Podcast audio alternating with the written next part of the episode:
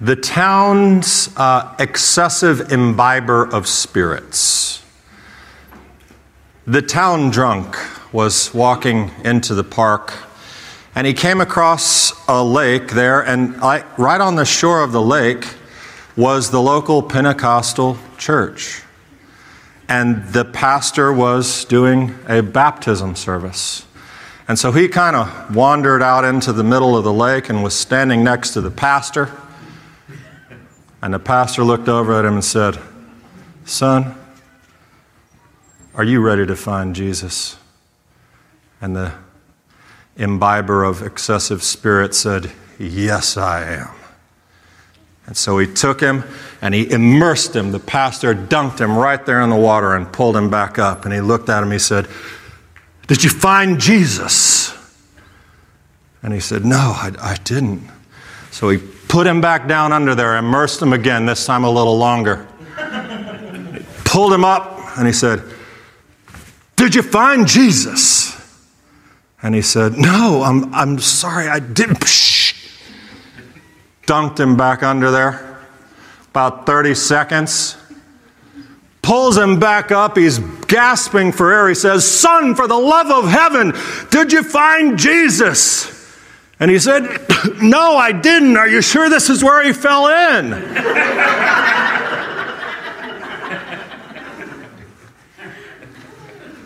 Sacrilege. I vetted that with some of my good Christian friends to make sure that it wasn't going to be over the top offensive. It's not to be sacrilegious. I'm not minimizing anything. I'm making a point. And actually, when I asked one of my friends, she made the point for me because she looked at me and she said, That's funny, but I mean, that's not why we get baptized. It's for original sin. More on that in just a bit. But this is an important topic immersion, baptism. And to say it's important, I think, is a, an understatement for certain. Then Jesus arrived from Galilee at the Jordan, coming to John to be baptized by him. And Jesus came up and spoke to them. This is what? the Great Commission. Yeshua came up to them, saying, All authority in heaven and on earth has been given to me. Go, therefore, and make disciples of all the nations, doing what? Baptizing them in the name of the Father and the Son and the Holy Spirit. Acts 2, the first big growth of the, of the community of disciples. Peter, they come to him and say, What must we do to be saved? And Peter says to them, Repent, and each of you what? Be baptized in the name of Messiah Yeshua for the forgiveness of sins. So Yeshua's ministry career begins with baptism. The, the Great Commission, for goodness sakes, has in it a central component of baptism. Acts, the launch of what is called the church, which it's not the church, it's the believing community of disciples, begins with an act of immersion. You could even say before that it began with the baptism of fire in the Holy Spirit, but that's a different story. We're talking literally here about immersion. In Hebrew, taval, tevila, Tefillah is prayer. Tvila is immersion. It's from that verb taval. So we shouldn't be surprised in any way to pick up in the elementary principles that having been through repentance from dead works, right? We talked about repentance from dead works. We talked about faith toward God. And very importantly and prominently, instruction about baptisms, baptismon, didicus baptismon. You're going to hear the worst Greek pronunciation you've ever heard in your life today, I promise you. Instructions about not baptismus, not singular baptism, but baptisms. Instructions about baptisms. It's pretty important, so important that the author again says this is a basic. This is milk. You should know this. You should know everything about this, these instructions about baptisms. We should be able to share that and understand this foundational component of a disciple's life. And if you ask many people, they would say, I got it. I, I totally get it. I understand what baptism is. It's, it's very clear. It's talking about the requirement for salvation in the apostolic scriptures that are laid out there. It's, it's elementary, my dear rabbi. Baptism, you must be baptized. And the author of Hebrews is confirming here that the baptism for the forgiveness of sins must take place in the life of a believer. And once it's done, guess what? It's done. Sealed, dealed, heaven, here we come. And so here's where our discussion starts, actually. If someone is not familiar with the Jewish context of baptism, of immersion, in other words, if all you know about baptism is what you know as Christian baptism, then probably most, if not everything you ever thought about its meaning about its, its how it was done, when it was done, why it was done, and, and why we should. If all you've ever known is anything separated from Judaism, then probably everything you know is wrong. And that's not to be condescending or cocky. Here's a short list of things, courtesy of uh, Daniel in the book Elementary Principles, of things it is not. It is not Christian Jesus didn't invent it for the new religion. He invented called Christianity. That's not at all on the table. It was not done with infants and children. It was not normally done sprinkled. It was not a sacrament. It does not, contrary to my friend's statement, remove original sin. There was no public display, no, no glass filled tank that you went in front of the entire church and baptized. There was no hands on approach. The baptizer did not touch the baptizee. There was no dunking like our pastor and guy in the park. There was no contact. It was done without any articles of clothing on in most cases. So obviously, that rule would not fit in well at the Baptist church today.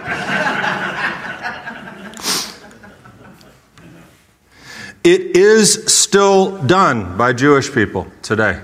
It was done before Yeshua, long before Yeshua, and is still done long after Yeshua was on earth by Jewish people. It is a prevalent practice. So, what is this elementary principle? First, there's an interesting consideration. I want you to remember who, what, where do we find this, this elementary principles? What's the book it's drawn from? Hebrews. Who was the book of Hebrews written to? Thank you, Roger. I know that took a lot of deep digging mental insight, just digging in there. Hebrews was written to the Hebrews, to Jews to Jews, okay? People who had spent a lifetime familiar with the idea of immersion in a mikvah. Mikvah may be a new word for you. Mikvah is better is known today as a baptismal, right? Because of the obvious linguistic uh, evolution from baptismus to Baptist and baptismals and all that. But it's a mikvah. That's where you immerse in a mikvah. What is a mikvah? A mikvah is a natural gathering of water. A natural gathering of water. It's naturally, I should say, it's a pool, naturally fed. Now, we could spend a, a three weeks talking about how to construct a mikvah in the modern age. We're not going to do that. But there's still this process happens. As a matter of fact, when constructing a synagogue, you don't construct a synagogue unless you first have a mikvah. It's that important. today. So we'll be taking up um, passing the can around after services because we already have the synagogue, so we're going to build a mikveh as well. Now, it would be nice, and I'll, at the end of this couple of weeks on immersion, you'll understand how nice it would be if we actually did have a mikveh. Pray about that because I think there's something going in the broader Jewish community related to mikveh. So, sorry. The mikveh, naturally fed pool of water where people entered the water completely submerged for several different related pers- purposes, most of which were not about sin. Okay? You with me so far? That's the mikveh. Why? Why is this happen? Why is there such a thing? Well, that's a very easy answer because God said it. It's in the Torah. That's pretty clear. If God says it, you do it. But still, why? Well, here's something I want to read you from Chabad.org. In many ways, mikveh is the threshold separating the unholy from the holy. But it is even more. Simply put, immersion in a mikveh symbolizes, go back for me, symbolizes, mikveh signals a change in status. More correctly, not a parallel status, but an elevation in status. You enter the mikveh one way, you exit another way. Elevate it. Utensils that could not be used to eat in a kosher home or a kosher, kosher kitchen after immersion become utilized in the holy act of eating. A woman who, after finishing her monthly cycle, who has been kept apart from having marital relations with her husband during this period. It's in the Torah, enters the mikveh, and after comes out ready to engage in this very holy act in marriage. Men, women in temple times who were precluded from services in the temple because of a ritual defilement entered the mikveh before walking into the holy space of the temple. Hundreds of mikvaot all around the temple. The priests most definitely immersed. We see this in Leviticus 16 as an example, watching the high priest's work on the Day of Atonement. Uh, they, and, and those things didn't have anything to do with sin, but, but it could, it could an immersion of repentance. We see John doing an immersion of repentance. But the, the, the Jewish groom, would often enter the mikveh before his wedding day. Why? Removing any stains of a past life, entering in with his, with his bride purified. On Yom Kippur, men would often enter the mikveh before walking into this very sacred time before God.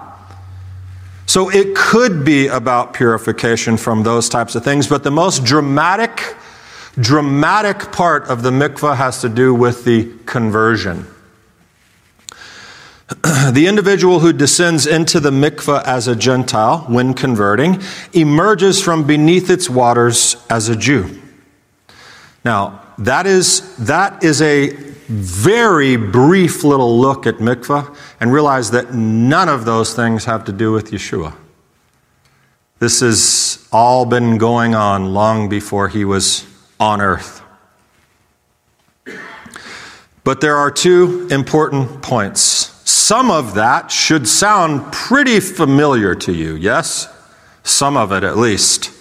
As it is typically, you know, the, the, the change in status, new identity, repentance, purification, and more on that later, yes. But again, what, what, we, what, what we look for, what are we finding here? That this book that has these lessons about washings written to Jews, Jews who didn't need instructions about immersion, but just like what we talked about faith in God last week, where we said all Judaism had faith in God. Why is that an elementary principle of, of Messiah? Because ours is different, the same and different. And the same rules apply with our understanding as disciples of Yeshua of immersion in the mikveh. It's the same, but different. And these things we need to know like milk, right? Christian baptism, as it is typically called. That is a term that is intended to, to, to completely separate the idea of immersion in Judaism from what Jesus did. Christian baptism. What is Christian baptism? Well, first and foremost, it's not Jewish. In other words, though Jesus was Jewish and the disciples and all the early teachers, and, and though they completely and totally understood the meaning, power, and practice of immersion, Yeshua had come to create something completely and totally new along the way to creating his new religion. Why? We are no longer slaves to the law. And it's written like this in Hebrews. Why? Here's one assessment. And I'm serious. This is a real opinion. That these instructions about washings were written to the silly Jews so that they would realize they don't have to do these things anymore. That you don't need to have ceremonial, under the law, ritualistic washings. Ew, yuck. That's Old Testament, man. It's done away with obsolete, unnecessary. That that is what he's saying is milk that the community needs to understand. Now that's dumb. That's really dumb. It's almost as dumb as saying in our first elementary principle that repentance from dead works means abandoning the Torah. These are dumb, stupid things. They're not right. Kids, don't ever say dumb or stupid, especially when talking to your brother or sister. So, instructions about washings is not, is not teaching Jews about how to perform various immersions. They already knew that. It is also not about teaching Jews what they don't need to do in the mikveh. They wouldn't do that. Why? Because it's the Torah. I can't enter the temple if I don't go into the mikveh. Come on. So, you know, we ask, is it then is it a, a specifically unique baptism that had, that had severed all roots from Judaism and now created its own new thing? Something new, something never before seen. Was it that? No. Was it something different? Yes. So the answer, of course, is yes and no, because what message could ever provide you a definitive answer? You'd be disappointed if I did that. The no first, and this is important, really important. This is from the Jewish Encyclopedia. The baptism of the proselyte has for its purpose his cleansing from the impurity of idolatry, the restoration to the purity of a new born man. Remember the conversation with Nicodemus? Yeshua said, My goodness, you are the teacher of all Israel, and you don't understand becoming a new-born man. He did understand it but not in light of Yeshua. But this is, this is, we're talking about a convert, right? We're talking about a very ancient process of conversion.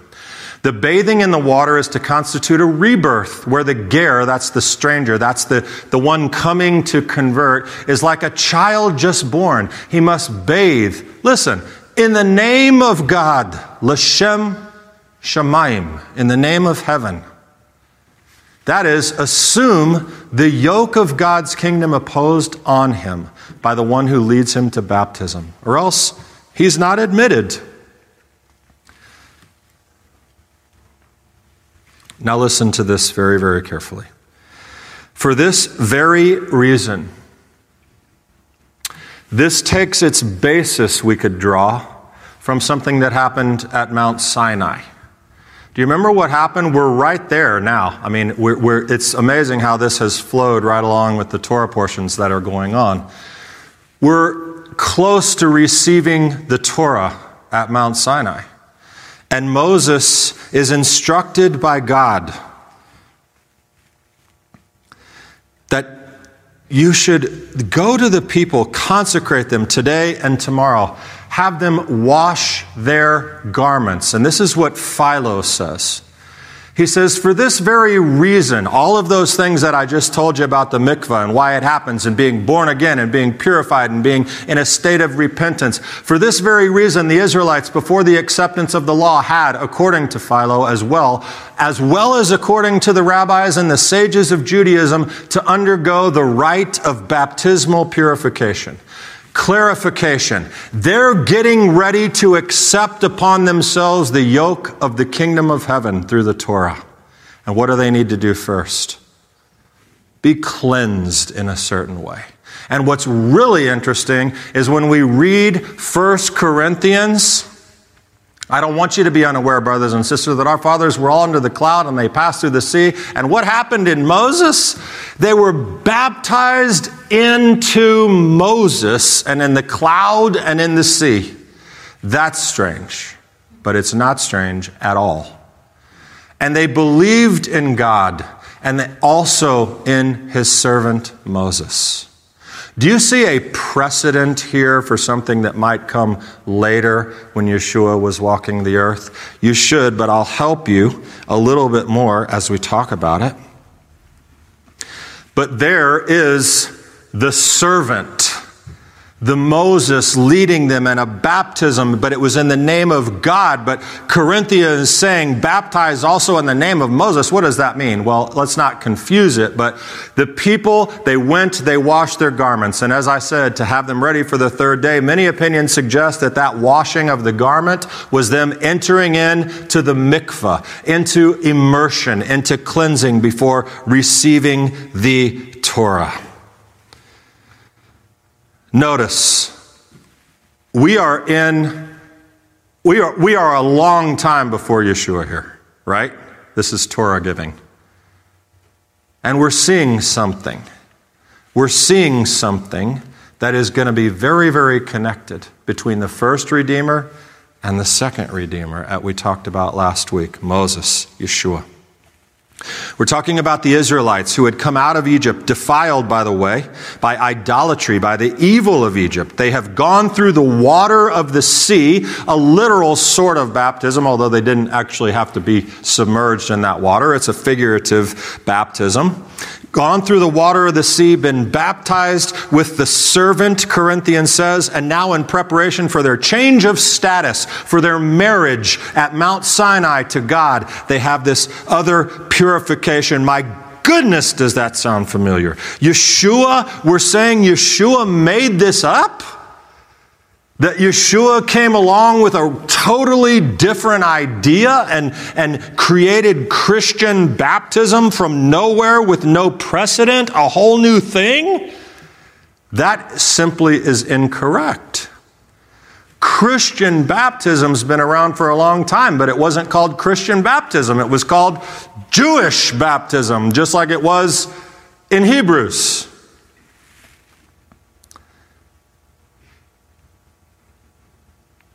And you know, I'm a very, very big fan of this Moses Yeshua connection. You'll remember it, as I said from last week.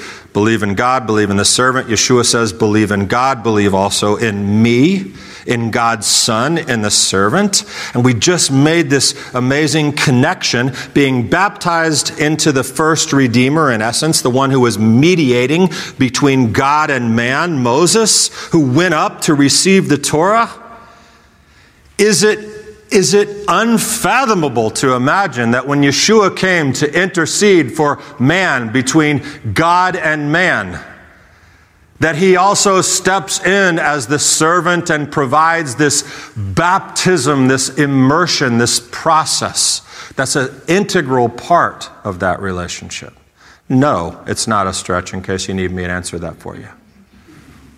It's not that we would be baptized into His name the Father, the Son, and the Holy Spirit. There it is. There it is. See, that's the new part. That is the part, that Holy Spirit part, that makes it Christian baptism. That's the delineation. Well, I want to take you to this book. It's in the Old Testament. It's called Ezekiel. This is the new covenant scriptures. I'll sprinkle clean water on you and you will be clean. I will cleanse you from all your impurities, all your idols. I'll give you a new heart. And I'm going to put a new spirit in you as well. Yeshua is talking Ezekiel language. The Spirit is part of you. So, you know what? No, this, this isn't something brand new. This isn't something that's eradicating Judaism. Clearly, instructions about washings cannot have been instructions about how, when, or why to undergo ritual immersion. It was not about ritual purity or even how to immerse new believers into the faith. No one needed to be taught about that in Jewish communities. When Simon Peter said to the people in Acts 2, Repent and be baptized, every one of you, in the name of Yeshua the Messiah for the forgiveness of your sins, no one stood up and said, Hmm, baptism? What is that? What's that for? Why would we do that? And yet something was new. Something was new, just like faith in God when we talked about it. Rooted in Judaism, fulfilled, and I use that word very carefully, in Yeshua. John 1:17, a scripture that has been taken so far out of context that I am like, it, it takes a lot to bring it back. Most translations, for the law was given through Moses, but grace and truth came through Yeshua, Messiah Yeshua. What is it? Contrast. Old dirty Moses had this. Yeshua's got grace and truth. That's not true. And the semicolon works really well. For the law was given through Moses. Baruch Hashem, bless God. It's our instruction, it's our marriage covenant. Grace and truth came through Messiah Yeshua. Baruch Hashem, thank God for the Son who has made a way that when we fail or fall, it will not eternally separate us from God. It's both. It's both. It must be both. First, second, baptism in Moses, baptism in Yeshua. It's the perfect. Moses had opened the door to relationship with Hashem, with his obedience, with his sacrifice, leading Israel, getting the Torah, all of these things. And now Yeshua, through the Spirit, brings Israel and the nations. Key, key, key element Yeshua brings Israel and the nations into relationship with God. And how central are the nations in this story? The Great Commission. Therefore, go and make disciples of who? Every Jew you can get your hands on? Well, yes, but all nations. And what will you do with them? You will baptize them in a sort of way into Moses. Into the into Moses was an intercessor into God. Not like Yeshua. I don't want you to think that I'm elevating Moses to some type of messianic status in that way. But he was a mediator. And he, through the Torah, brought people to God. Yeshua and the Spirit, that's what you need to do, Yeshua said. Let this act of baptism mean that for the nations. Just like the convert that we talked about above, who emerges with an elevation of status. And so these instructions about washings were for the early community of disciples so incredibly, massively important as these prophetic scriptures about the nations and Israel being one, entering in. This was a central component of that. Jews and Gentiles united in God, filled with the Holy Spirit through Messiah, and immersion was at the center of that. So, question Were these immersions something spiritual or were they something practical? Are they esoteric? Are they pragmatic? Yes. Paul speaks all over the place about the spiritual component of baptism, but there's a very, very practical component of baptism as well. And a lot of that had to do for Jews who were wondering, what in the world are we going to do with all these Gentiles? that are coming. That's what a big section of Acts is about. Early on. Well, a lot of Acts, not even just early. So these instructions about washings, they were catechetical. You know that word? All our good theology folks. Catechetical. From the word catechism, which is a very Christian word. What does catechism mean? Well, catechism literally means a summary of the principles of Christian religion in the form of questions and answers used for the instruction of Christians. Wow, that is Christian. a series of fixed questions, answers, or precepts used for instruction in other situations. But are you ready for the secret? These weren't Christian instructions. These catechetical instructions were Jewish to their core. And there was something massively important that we will discuss next week about how important that is for the, his, for the future, for salvation, for what this really, really meant. To help us understand these instructions and why they were so important to whom, when, why, we're going to look at this catechetical idea. I like that word, catechetical. We're going to look at this catechetical idea and it will plant us squarely next week in. You ready?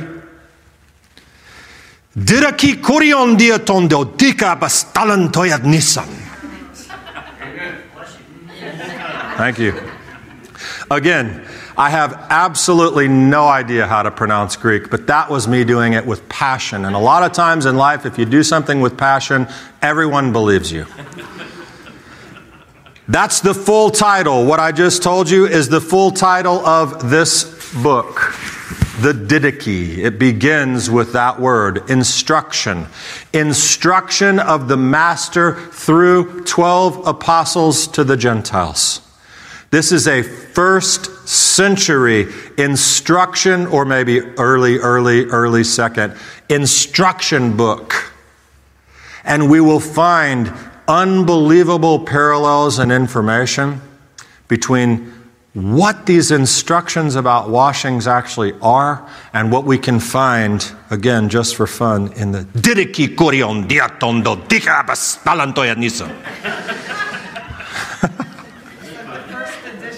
Dikabas Palantoyanisa. It is the Didache, right? So, with God's help, next week, we will all leave with this conclusion of baptism, both instructed, inspired, and a little cleaner. Shabbat Shalom. We're building the kingdom and thankful that you're a part of that mission. If this teaching inspired you, please consider a financial gift to support the work of Shalom Macon. Visit MaconMessianic.com and click Give Online. May the Lord bless and keep you.